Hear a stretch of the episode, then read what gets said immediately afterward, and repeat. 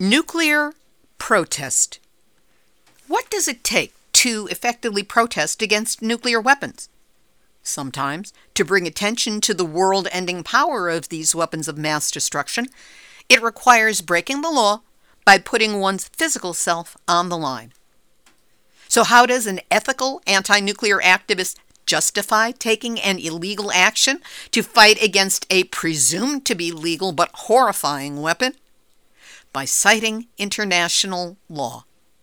So when one such protester, a dedicated, multi-decade experienced nuclear campaigner, decides to participate in a nonviolent, peaceful action against nuclear weapons, citing international law, and he tells us, the Nuremberg Principles forbid the planning and preparation of those horrors, and that is what a nuclear weapon does. We say, and you've heard this many times yourself, I'm sure, that it was the case in World War II that the victims were brought to the crematoria or the gas chambers. But with nuclear weapons, the gas chambers are brought to the people, the victims. And this is unlawful. This is prohibited by the laws that the United States wrote and enforced at Nuremberg. So here we are arguing this in a German court. And I have to tell you, the German judges did not want to hear this. I'll bet they didn't. And that is just one of the international laws violated by the existence of nuclear weapons. So when John LaForge, co-director of NukeWatch, explains that he would rather go to prison for his peaceful protest than pay a modest fine, you know that he's pointing out the ultimate dangers posed by that awful, devastating seat that we all share. Nuclear hot seat. What are those people thinking?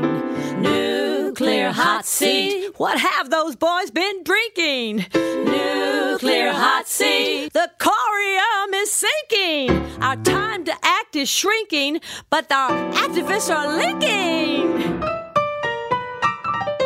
Nuclear hot seat. It's the bomb. Welcome to Nuclear Hot Seat, the weekly international news magazine keeping you up to date on all things nuclear from a different perspective. My name is Libby Halevy.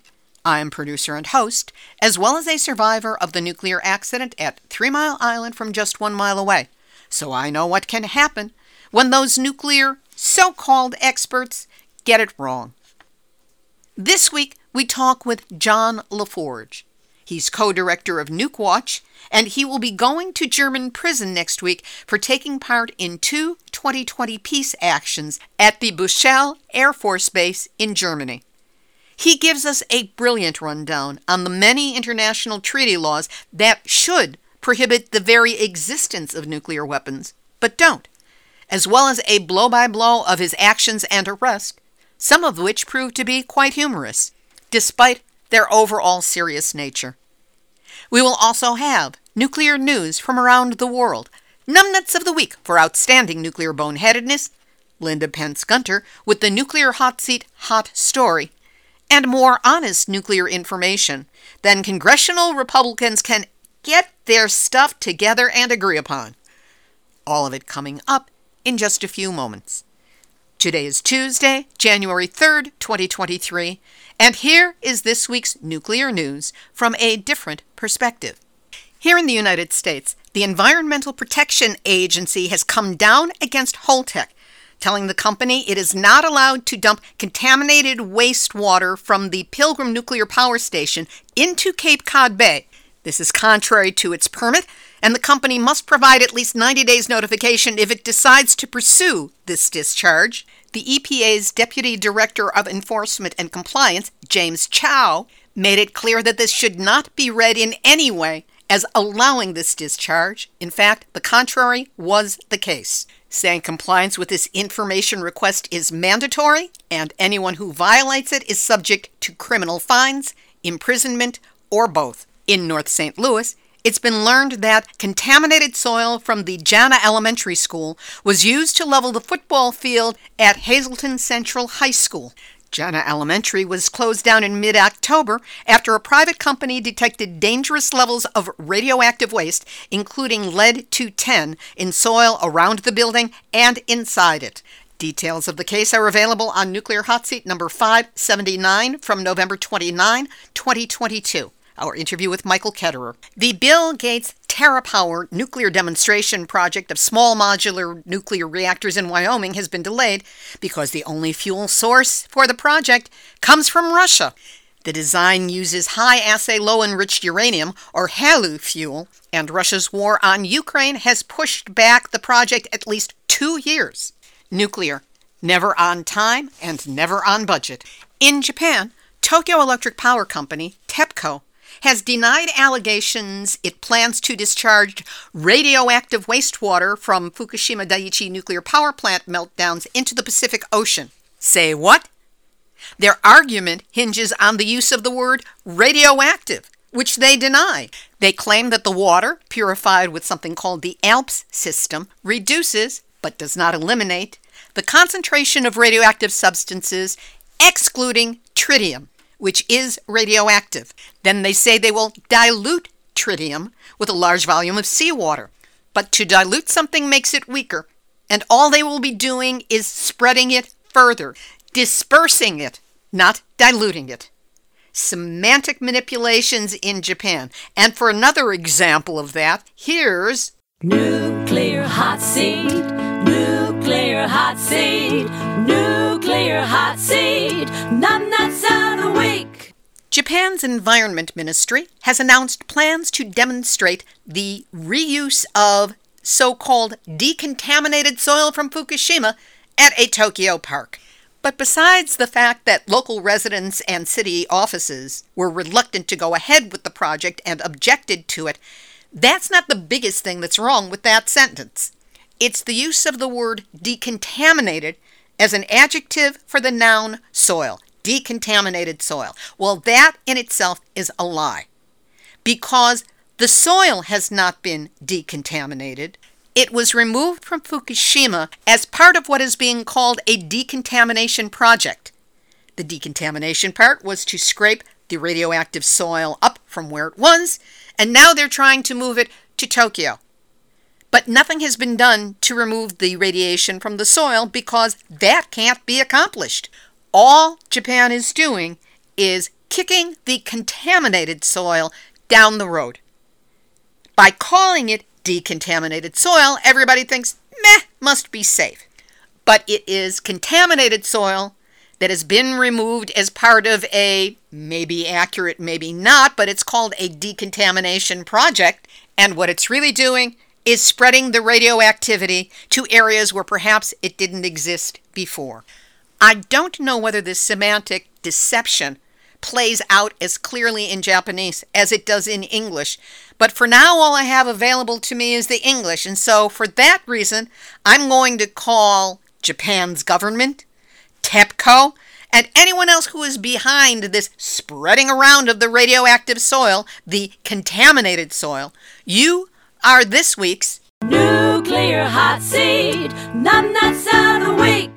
In Ukraine, on December 30th, a backup power line to the Zaporizhia nuclear power station with 6 reactors went down again, and backup diesel-run energy generators had to be employed.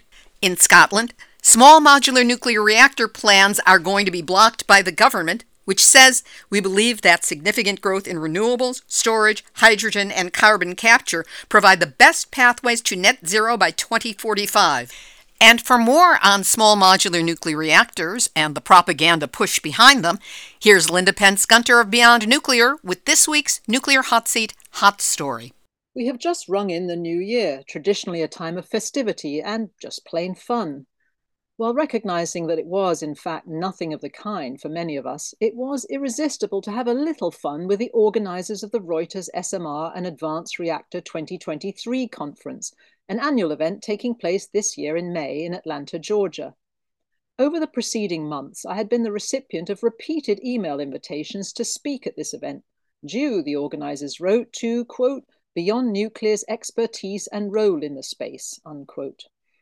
This naturally got me to wondering whether analytics just threw up every company name with nuclear in it, or whether the organizers had simply not bothered to look at our website and had missed the beyond bit, or whether they actually wanted us to deliver the contrary point of view to an audience packed with SMR-hungry industry wolves.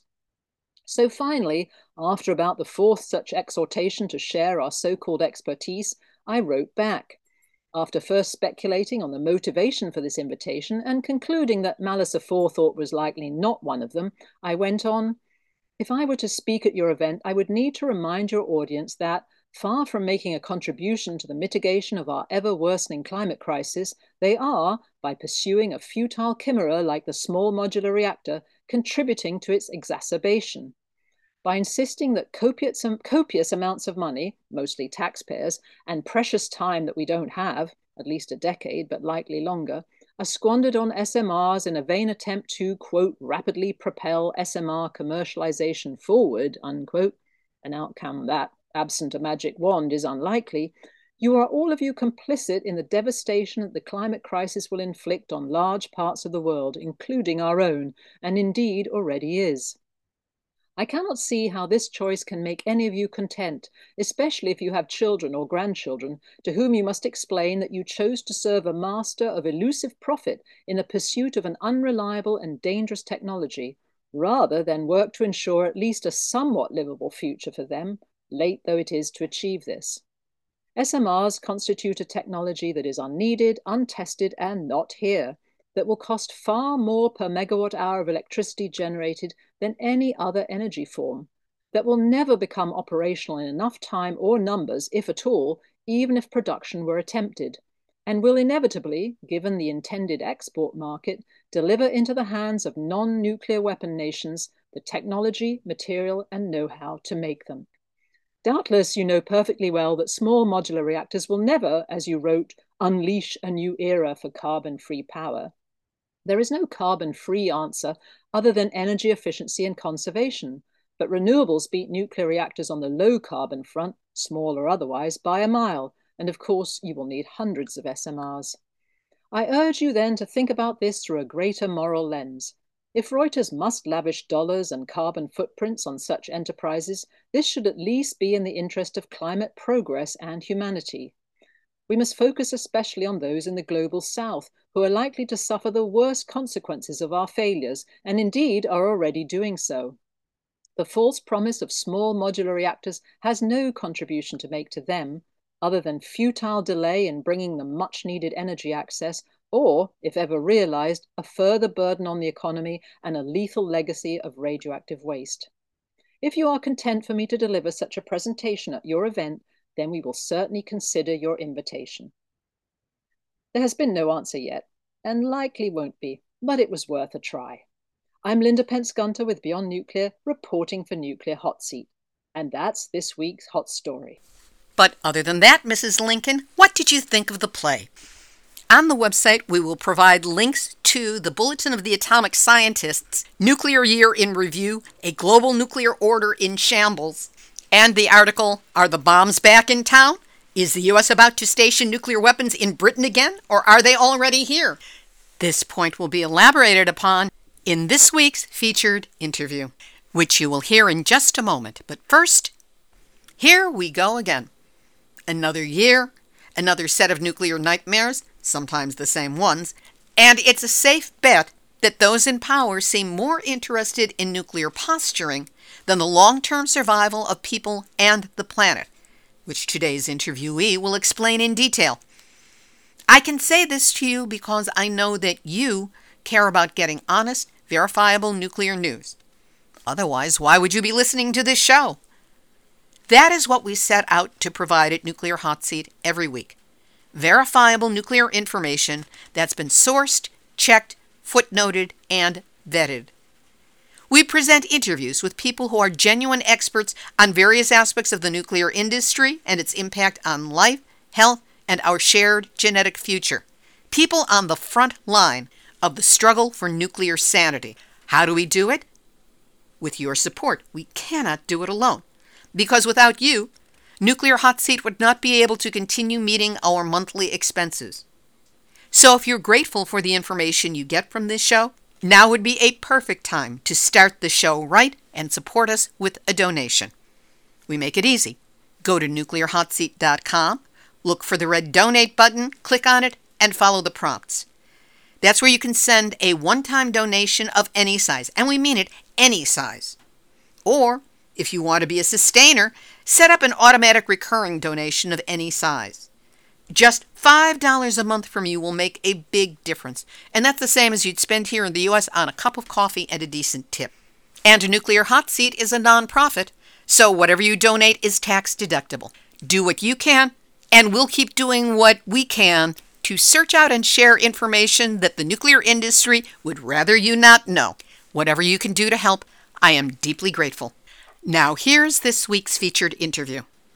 It takes courage and fortitude to stand up for one's beliefs, especially in the fact of international blind spots that support opposition to your position. That's what anyone who opposes nuclear weapons, reactors, uranium mining, and any and all aspects of the nuclear industry are up against. That's what makes this week's story, and our guest, so compelling. John LaForge is co-director of NukeWatch, a Wisconsin-based environmental and peace action group dedicated to the abolition of nuclear power, weapons, and continued radioactive waste production.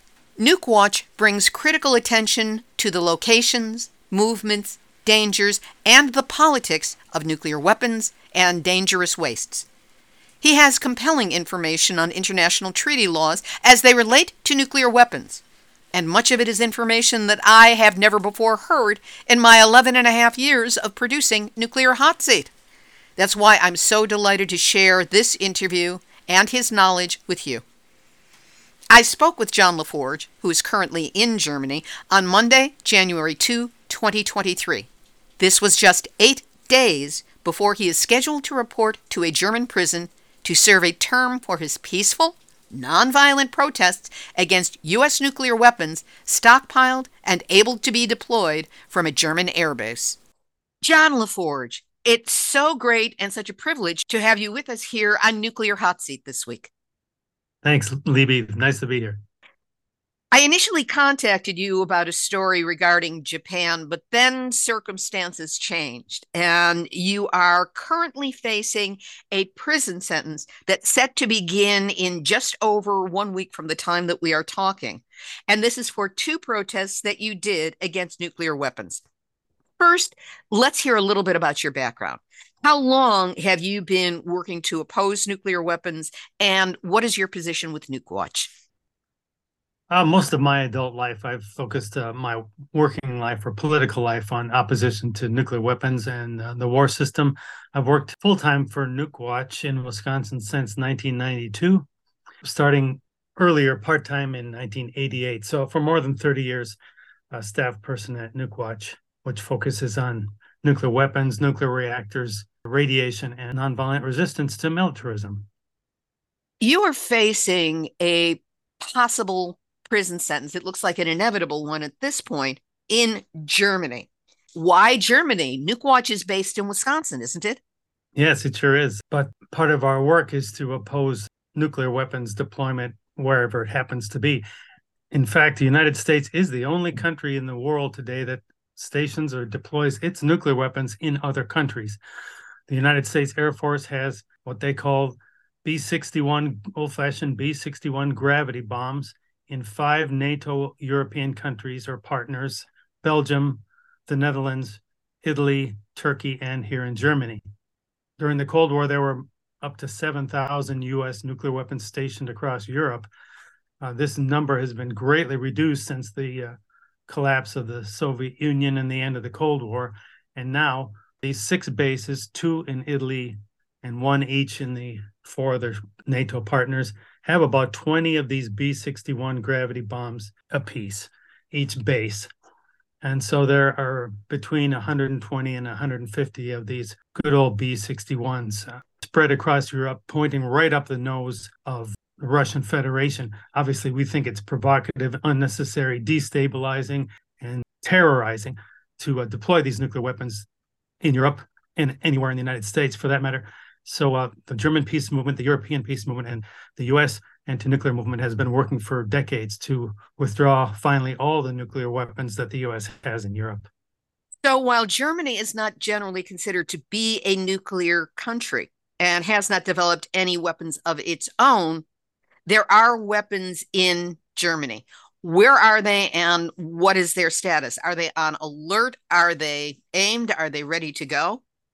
Yeah, there are these gravity bombs at the Büchel Air Force Base, which is in a little tiny, outside a little tiny village of Büchel, Germany, about 80 kilometers south of Cologne. They are right now kept in bunkers underground in these heavily fortified earthen bunkers where the bombs are kept themselves, as well as the tornado fighter jets all can be slid inside of these heavy earthen bunkers. I don't believe you could consider these weapons to be on alert status, as you said. In fact, it takes many, many hours to make them available to these tornado jet pilots. They are in these little elevator shafts on these holders and then lowered below the bottom of the shelter. They're called protected aircraft shelters. It has a concrete slab floor. Well, into this floor, this little elevator device holds these hydrogen bombs underground inside the shelter. This has to be elevated then. The bombs have to be moved out and then fastened under the wings of the tornado fighter jets before they could be used in an attack. Interestingly, the U.S. Air Force has a nuclear weapons school where the pilots learn how to do this and learn even how to follow directions and pick targets where these bombs are going to be dropped. And these schools are established in 6 or 7 states in the United States, and in one place outside the United States. That's the Ramstein Air Force Base, one of the largest U.S. Air Force bases outside of the country, in Ramstein, Germany, where they have one of these Air Force nuclear weapons schools to train the pilots to use these terrifying hydrogen bombs. There's 2 varieties now deployed across Europe, as pointed out, in these 5 countries. The B61-12, which is a 170 kiloton bomb, 11 times the force of the Hiroshima bomb, and the B61-4, which is a 50 kiloton hydrogen bomb, merely 3.3 times the size of the Hiroshima bomb. And yet these things are called tactical or low-yield nuclear weapons, in spite of the fact that they're many times the force of the Hiroshima bomb that killed 140,000 people at one go. So these are very, very destabilizing and threatening devices. They don't need to be in Germany anymore. They're used for political purposes, principally. And in fact, keeping them in other states is an open, flagrant violation of treaty law to which the United States is a party. And that's why we were able to defend ourselves at trial. That's why we were justified in going into this base and trying to interfere with the threatened use of these things, because the Non-Proliferation Treaty, which was ratified by the United States in 1970, says in Article 1, no state party to this treaty will transfer its nuclear weapons to another party. And Article 2 says no state party to the treaty will receive nuclear weapons from another party to the treaty. These are laws that are binding on both Germany and the United States. Why did you decide to become involved in these protests in Germany? A couple of reasons. Like I said, the U.S. is the only country to do this with its nuclear weapons, so we're sort of flagrant, blatant, outrageous international actors in this regard, and we wanted to bring attention to it, because not many North American readers or listeners know that the U.S. has nuclear weapons deployed in other countries. NukeWatch has focused a lot of attention on the land-based missiles, the Minuteman III ICBMs, published 2 books on them. It's called Nuclear Heartland. And we did a lot of reporting on the transportation of nuclear weapons on trains and trucks around the United States back in the 1980s. We focused a lot of attention on U.S. nuclear weapons, and this is just another aspect. In 1999, now it's almost 24 years ago, I learned of a peace march that was happening in Europe from The Hague, the World Court in The Hague, down to Brussels and NATO headquarters. Now, The Hague had just finished International Conference on Nuclear Disarmament, and these activists, about 250 people, marched for 3 weeks to Brussels and to protest at the NATO headquarters there. And way back then, I decided, oh, that's a march for me. We've been doing a lot of marching in Wisconsin and Minnesota. So I thought, here's something I can learn from. And that really opened my eyes to the European peace movement and to the problem of U.S. weapons in Europe. That's part of the reason at the time I met my future wife on that march. And about 3 years ago, we were married here in Germany. So I've got vested interests in campaigning here, personal as well as political. Were there German groups involved with this? And were they perhaps the organizers of this protest that you joined? Or did NukeWatch and you take some leadership in actually putting the protest together? Oh, yes. This is fundamentally a German-wide campaign. There's a group here with the oldest peace group in Germany. The acronym is DFGVK, a group that started before World War I. It has 70 organizations and groups in its coalition. And it's been working for the removal of the U.S. nuclear weapons ever since the 80s, when at that time, the Carter and Reagan administrations introduced Cruise and Pershing missiles into Western Europe. Some of your elderly listeners will remember that controversy, because that was a very hot button back then. Hundreds of thousands of Europeans marched in cities across Europe to get rid of the Pershing missiles and the Cruise missiles, and they were successful. And so ever since that time, there's been this remnant of U.S. nuclear weapons and a campaign within the German peace movement to get rid of it. On a more local basis, a smaller group, GAAA, the acronym means the Nonviolent Action for Abolition of Nuclear Weapons. A local group has been sponsoring a peace camp next to the airbase for many years, since about 2003, I believe, for 1 or 2 weeks in the summertime, where activists from around the country come and focus attention on the base. And in 2017, 5 years ago now, NukeWatch began coordinating with GAAA to bring a delegation of U.S. peace activists to this peace camp.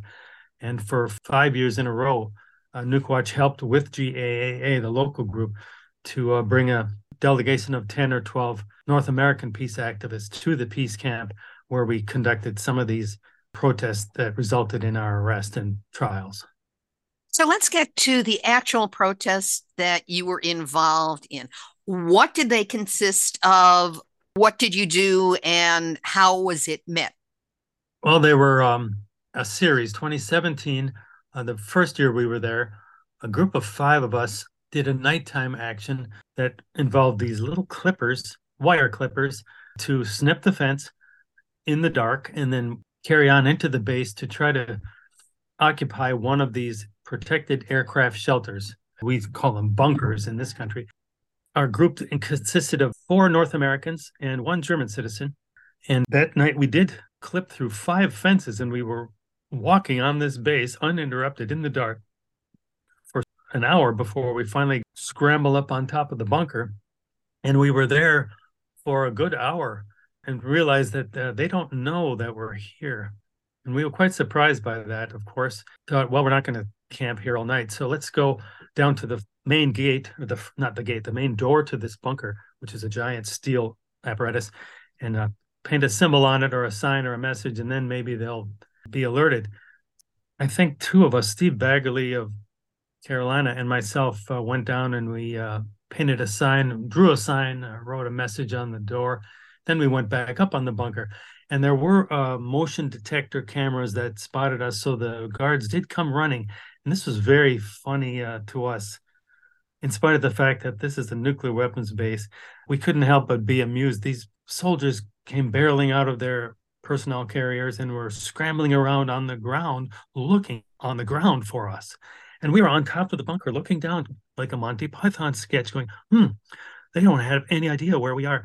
And so we finally held up our large banner, and they spotted us, and that was that. Then they escorted us out to the main gate, and we waited there for a long time because they had called the base commander, a guy named Colonel Schlemmer, very nice person, who was woken out of bed to come and scold us and warn us. He said something rather amusing that stays with us all these years later. He said, "Now, what you did was very dangerous, and it is not supposed to be fun." I mean, we were obviously pleased with ourselves, and he didn't like that. Now, in that case, None of the U.S. Americans were charged with trespass, only the German citizen, our friend Gerd Bunskli, who's a music composer and a music teacher here. And so I believe it was the year or two later, he was charged and put on trial. So we made a protest at the prosecutor's office complaining about selective prosecution. He was prosecuted not immediately after the action, but a few years after for that action. 1 year later, the wheels of justice here are very, very slow, just as in the U.S. It took them at least a year to get around to his trial. And the same with our subsequent protests, too. As I said, the four Americans weren't charged in that case. But in 2018, the following year, we had another peace camp outside the gates that involved a delegation of 10 peace activists from the United States. That's in 2018? Yeah. And that was a sizable camp. There were activists from all over Europe that came that year. It was a lot of fun to be there. We did broad daylight actions that year. The most surprising one was a Sunday, July 15th, 11 in the morning in broad daylight. 18 of us got into the base by clipping through the fence in 5 different places. Some of the small groups did manage to get on top of these protected aircraft shelters, or one of them. And others of us proceeded into the base to try to find someone to deliver our indictment to them. We had prepared a legal indictment against personnel, especially managers and operators at the base, for allegedly violating international treaty laws that forbid the planning and preparation of mass destruction, treaties that the U.S. and Germany are both a party to. We were able to deliver that statement to some guards. They took us into custody, took our names and addresses and whatnot, and then released us. So the prosecution that happened in 2020 was partly that action, and almost all 18 of those people have now been prosecuted by the German government here for that rather embarrassing action, embarrassing for the Air Force, where so many of us got in there. The action got some press because so many of us got in that day. In Berlin, in the parliament, there was one Green Party parliamentarian who complained about the lax security at the Air Force there. And she said, what is the Büchel Air Force Base? Is it an amusement park? And that's not exactly the message we wanted to send, that there's lax security at these places. But it is a necessary message to get out there, as well as the fact that nuclear weapons are stationed there unbeknownst to most people. With all of these actions going on in connection with the peace camp, which one or which ones were you actually prosecuted for? For two that happened in 2018, one on July 15th, a date we chose because of the first testing of the atomic bomb in Alamogordo, Texas in 1945. It's also the anniversary of the Church Rock, New Mexico uranium mine spill in 1979. So we focus on that day every year for those reasons. The second action that year that I joined was with Susan Crane, the California Plowshares activist who works at the Redwood City Catholic Worker there, serving the homeless population. She and I clipped the fence again on August 6th, the anniversary of Hiroshima, and walked into the base through the wooded area and were able to climb on top again of a protected aircraft shelter, again undetected, with no response from the Air Force. We fell asleep on top. It was a hot summer day. We were exhausted and we took a nap on top of the shelter there. I took some photos. We decided after an hour up there to go inspect another aircraft shelter. At that time, we were detected and seen and taken in to be identified. So it's those two actions, August 6th and July 15th of 2018. Susan Crane, myself, and the 17 others in July prosecuted in the German courts. Were you immediately taken into custody, or was it a matter of registering who you were and they came for you later with the notification of being brought to trial? We were initially just taken into custody and identified and confirmed who we were and released us. The prosecution took much, much longer than that. It was actually 2 years later when the trials began. The first case wouldn't have happened at all, except for a very funny situation. Marianne Kuker and I, she's the peace activist from Hamburg here, who helped coordinate these peace camps for many years. We had decided to get married back in 2020, and we, to do so, had to go to the U.S. consulate in Cologne, of all places. there's only one consulate in the country of Germany that'll give you the proper form for a U.S. citizen to marry a German citizen. So we drove over to Cologne to get the paperwork. And while we were parked outside, we were early for the appointment. And we were early enough that we parked outside and drew attention to ourselves because we have this campaign card with a big sticker that says, abolish nuclear weapons, Büchel Air Base is a crime scene. So because of the stickers, the police checked us out and they knocked on the door and they tried to interfere with our appointment, but we made it clear that this is very important. We got to get this piece of paper and blah, blah, blah. And so they did allow us to meet the appointment. And on the way out, they handed us these papers. They handed me the papers that were the formal charging papers.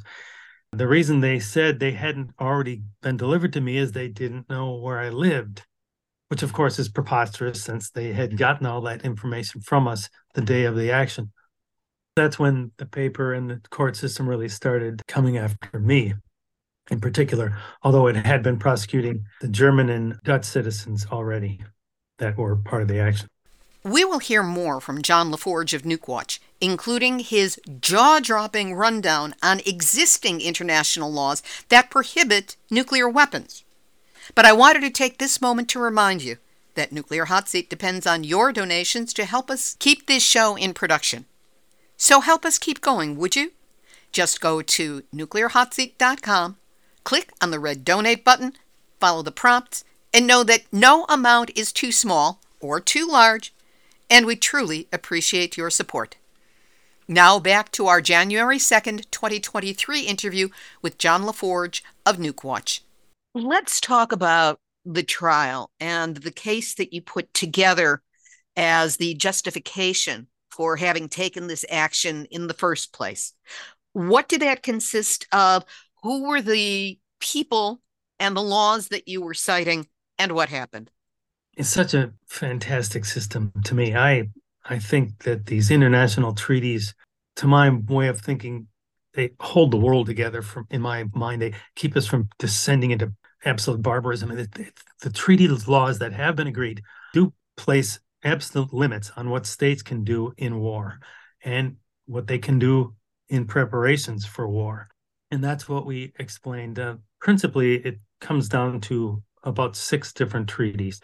The Hague Regulations or Conventions of 1909, and there was a reiteration of them again later, forbid the use of poison or any poison weapons in warfare.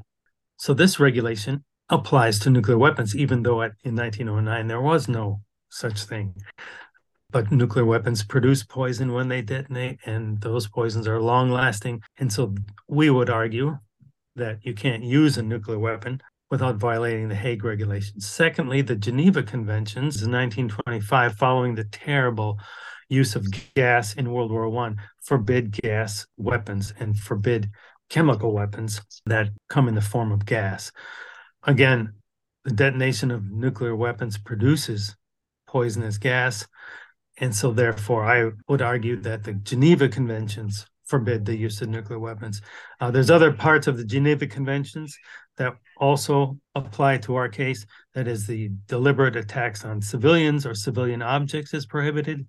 Of course, nuclear weapons can't be used without attacking civilians and civilian objects because their explosive power is so gigantic or gargantuan, uncontrollable, and unlimited. Thirdly, there's a protocol additional to the Geneva Conventions of 1977 that forbid long-term permanent or long-term and detrimental. It's the environmental protocol to the Geneva Convention that forbids long-term damage to the environment. So, of course, this applies to the effects of nuclear weapons as well. Now we have, both in Germany and in the United States, the elevation of treaty law to the status of the supreme law of the land. The U.S. Constitution says treaties are the supreme law. The German Basic Law, which is the equivalent of the Constitution, also has Article 25, which says treaty laws are supreme, superior to the regular federal and state statutes of Germany.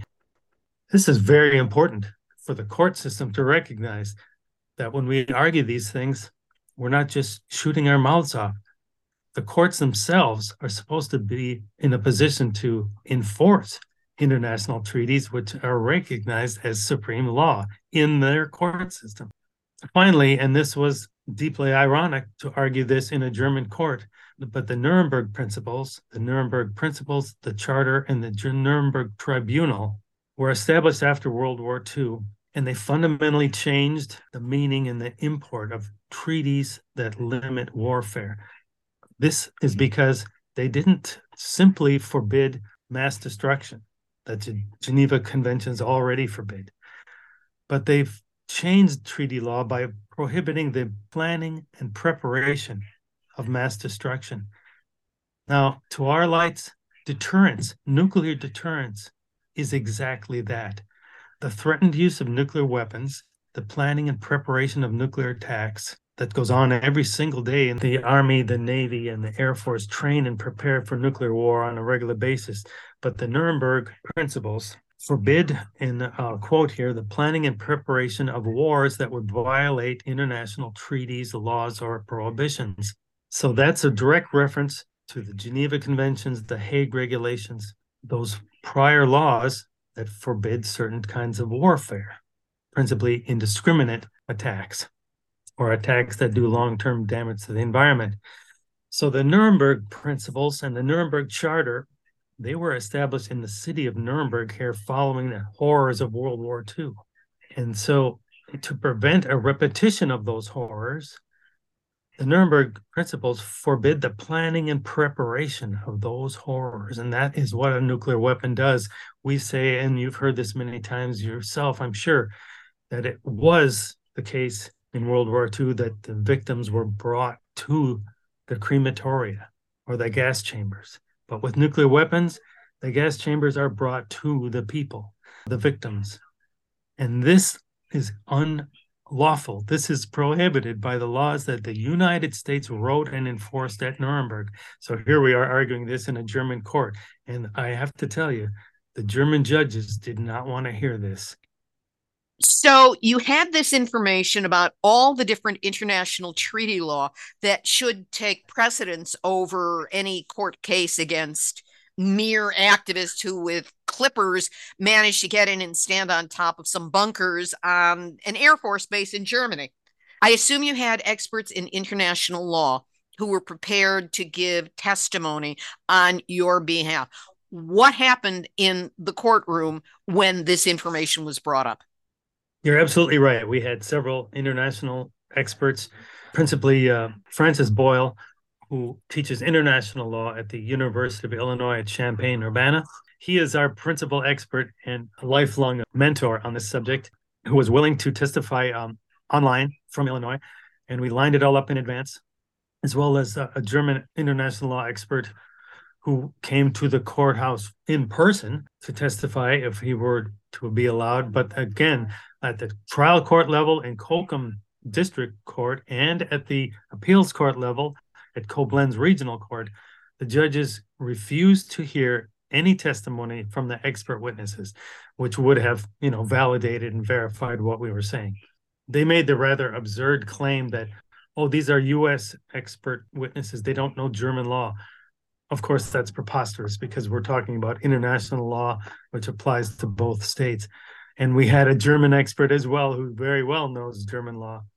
They simply didn't want to let any air into this vacuum they've created around the nuclear weapons system, a vacuum that prevents any analysis at this level. In fact, the judge said, look, in their written response, they dismissed us at the court level, but then they have to provide a written decision later on. And in those written decisions from both of those courts, they said the German government and the U.S. government have agreed to this nuclear sharing. That's what it's formally called, like we're having a picnic or a potluck. They've agreed to nuclear sharing. It's been ages since they made this agreement, so therefore it's legitimate. And they paid no attention to our legal argument at all. We were saying that our action by going in there was an act of crime prevention. And crime prevention is a legitimate affirmative defense in just about every civilized court system in the world. You can prevent harm to another person. You can interfere with threats against other people. You can use self-defense to protect yourself in the event of an illegitimate threat. And yet this particular line of defense was rejected by the courts, just as it is in the United States in most cases. In the United States, there have been trials of anti-nuclear activists such as Sister Megan Rice, who did a peaceful break-in at the Y-12 Fort Knox of uranium in Tennessee. And more recently, Kings Bay Plowshare 7, who performed a peace protest similar to the one that you did in Germany at the nuclear submarine base in Kings Bay, Georgia. And it seems to be a playbook because in all the trials connected with these events, any kind of larger context, international treaty law was prohibited from being part of the testimony. It was specifically prohibited so that there was no sense to the jury that there was a justification for these break-ins happening. This seems to be the playbook. I'm wondering if there might be any way around it should this come up in the future, or is it the grounds for an appeal that might be successful? Yeah, I do hope it's the grounds for a successful appeal. I don't think there's much of a chance of breaking through at these trial courts because they've got these higher court decisions that allow them to exclude the evidence. But we have appealed. My case is on appeal to the Constitutional Court right now. That's the equivalent of U.S. Supreme Court. And my wife, Marion, has taken a case of her own and a co-defendant all the way to the Constitutional Court as well, and that rejected her appeal without any comment even. And so based on that, she has appealed to the European Court of Human Rights, which is in Strasbourg, France. Now, if you're part of the European Union and you believe that your trials were and appeals were ruled unfairly, then you can make an appeal to this European court. And they have a rather stringent set of hoops to jump through before they'll take a case. You have to really establish quite clearly that you were given an unfair trial or that the appeals process was unfairly dismissive. Her case is still pending. The European court has yet to issue a decision. I believe that when the German Supreme Court, the Constitutional Court, rules against me in my case, that I too will appeal to Strasbourg to see if those judges there would like to make a statement against U.S. nuclear proliferation in Europe. You know, here's a perfect opportunity for the European Court of Human Rights to de-escalate this war in Ukraine by ruling that the U.S. nuclear weapons here are provocative, destabilizing, and unlawfully deployed. That would be a fantastic message they could send and help diffuse the crisis a little. The court gave you the option of paying a fine rather than do 50 days in prison, which is what you are up against. Why did you opt to not pay the fine and do prison time instead? It's rather a difficult decision to make because paying such a fine is so relatively easy in this case because of my privileged position in the culture and because a lot of people support NukeWatch and could raise the money in the blink of an eye. How much would that money have been? $619. It started out heavier. It was $1,500, but the appeals court did agree that it should be lowered, and they lowered it to €600. It's about $620. But my position is that paying any kind of a fine in this case is an admission of wrongdoing. It's something that I cannot do. I don't believe for 1 minute that interfering with the planned use of nuclear weapons was wrong. I don't think anybody could convince me that it was. Least of all, a court system that refuses to consider international treaties. Fine paying is a way for privileged people to get out of the consequences of their actions in a way that underprivileged, the poor and the destitute are unable to. You know, for a fact, there are people awaiting trial even who can't afford to pay the bail. Across the United States, thousands and thousands of people kept in jail for a mere bail money. And so in spite of my privileged position here in this case, I believe it's sympathetic or some sort of solidarity to act in this way and refuse to pay. So those are the two principal reasons. We are talking on January 2nd of 2023, and your prison sentence, should it go through as scheduled, will start in 8 days on January 10th. You will be imprisoned until March 1st of 2023. Will it be possible for you to do any kind of anti-nuclear work or have ongoing contact with the outside world while you're in prison? Or is this more of a real lockdown in a punitive situation? That's a great question. I think the first week there's a COVID quarantine of any new inmates, I believe. After that, I'll be able to use the telephone, read and write letters. I believe I'll be able to have books sent from the publisher, so I can continue with my regular work in this rather strange environment. There has to be some work performed by the inmates. I'm not sure what job I'll be assigned to, but that will take up part of the day as well. Do you have any specific plans for what you're going to do once you leave, which will be on March 1st, 2023? Well, I think initially it'll be a little bit of a recovery period of time. My late friend Carl Cabot said you need to spend at least half the time on the outside that you spent inside recovering from the experience and integrating it into your consciousness in a sort of a relaxed way. I don't know if that's going to be so possible for me because there'll be a lot of work to do. But I hope to continue writing on the subject and let people know how it was and how I feel that this is an important way to bring attention to a situation that doesn't get enough of it. Is there still time for those of us listening to this interview to raise a voice in support of you, either before, which is going to be difficult because the time is so short, or during the time that you are in prison? That would be helpful. Oh, thank you. I think it's not just the U.S. public who's unaware of these U.S. nuclear weapons that are so-called forward deployed so close to Russia, but people in Congress as well. The people paying the bills or assigning the contracts that see these things deployed here. In fact, Congress is moving ahead in positively the wrong direction with a B61-12, the newest version, the 12th version of this B61 bomb that's been around since the 60s. And they intend to replace the current B61s now in Germany, Italy, Belgium, the Netherlands, with this new version beginning this month. There were some reports that are unverified that the new B61-12 has already been delivered to Italy. That hasn't been really confirmed one way or another yet. So these things could be protested by your listeners and help who can write to Congress, write to their representatives, call them, ask them if they know about these new B-61s that are being forward deployed next to former Soviet Union, now the Russian Federation. And if they know that over $10 billion has been spent to build this brand new nuclear weapon, which is supposedly more accurate than the currently deployed ones, more dangerous, therefore, because they think it's more usable as a more accurate device. Beyond that, if your congressional reps are lost causes, like is often the case in Wisconsin, where I'm from, find your local peace group and join up and volunteer and see if you can join a march against the continuation of this crazy budgetary process that sends all the money to the military and cuts the budgets for the school system and school loans and health care. One of the things that those of us who oppose nuclear talk about a lot is the need to get a younger generation involved in the work so that it does get to be carried on. These are generations, I think it's more than one at this point, that were not raised as we were during the Cold War with the constant awareness of nuclear weapons, though I think Russia's war on Ukraine has definitely raised the profile of nukes and the awareness of it.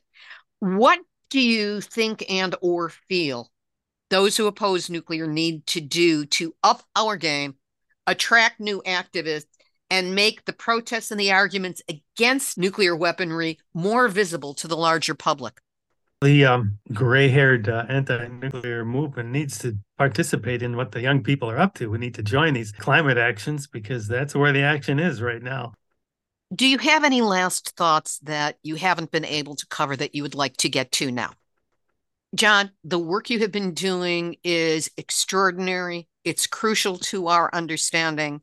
Your tenaciousness and your courage in going, well, you know, I could pay $600, but let's take the prison time and not take advantage of privilege and be there as a symbol, a flashpoint, a place where activists around the world can focus on what has just taken place and hopefully use it to spread the word.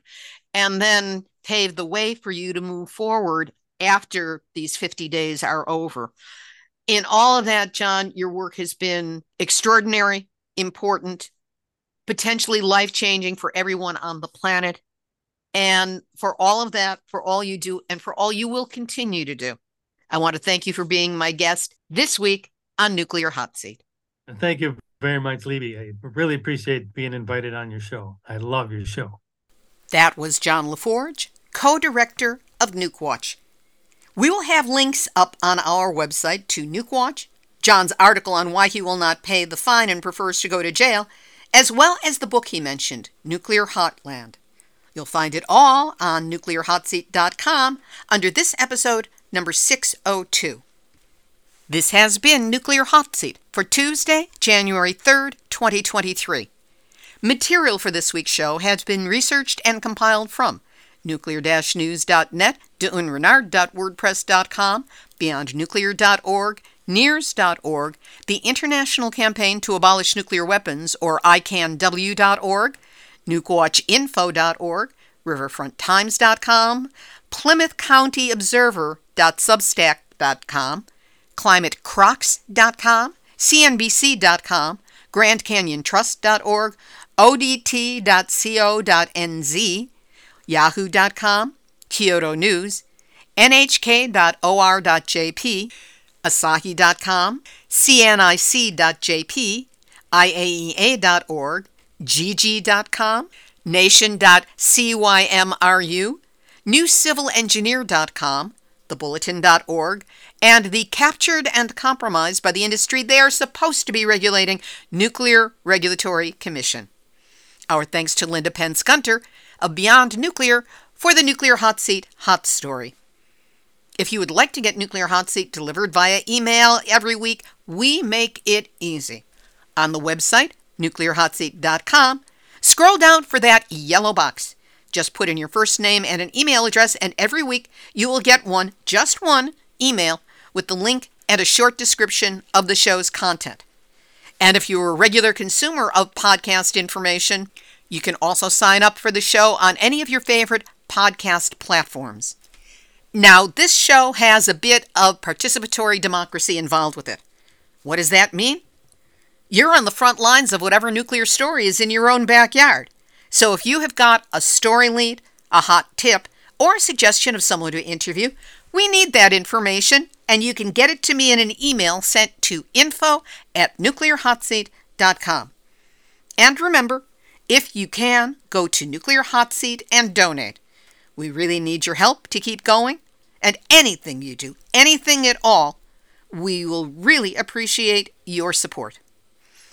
This episode of Nuclear Hot Seat is copyright 2023, Libby Halevy and Hardestry Communications. All rights reserved, but fair use allowed as long as you cite the program, the website, and throw in the names of the guests and me if you like. Let's keep this good information flowing.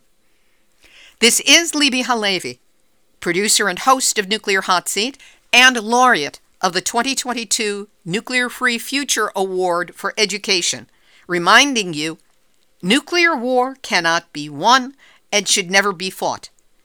And that is a quote from former President Ronald Reagan. There you have it. You have just had your nuclear wake-up call. So whatever you do, do not go back to sleep, because we are all in the nuclear hot seat. Nuclear hot seat. What are those people thinking? Nuclear hot seat. What have those boys been drinking? Nuclear hot seat. The corium is sinking. Our time to act is shrinking, but our activists are linking. Nuclear hot seat. It's the bomb.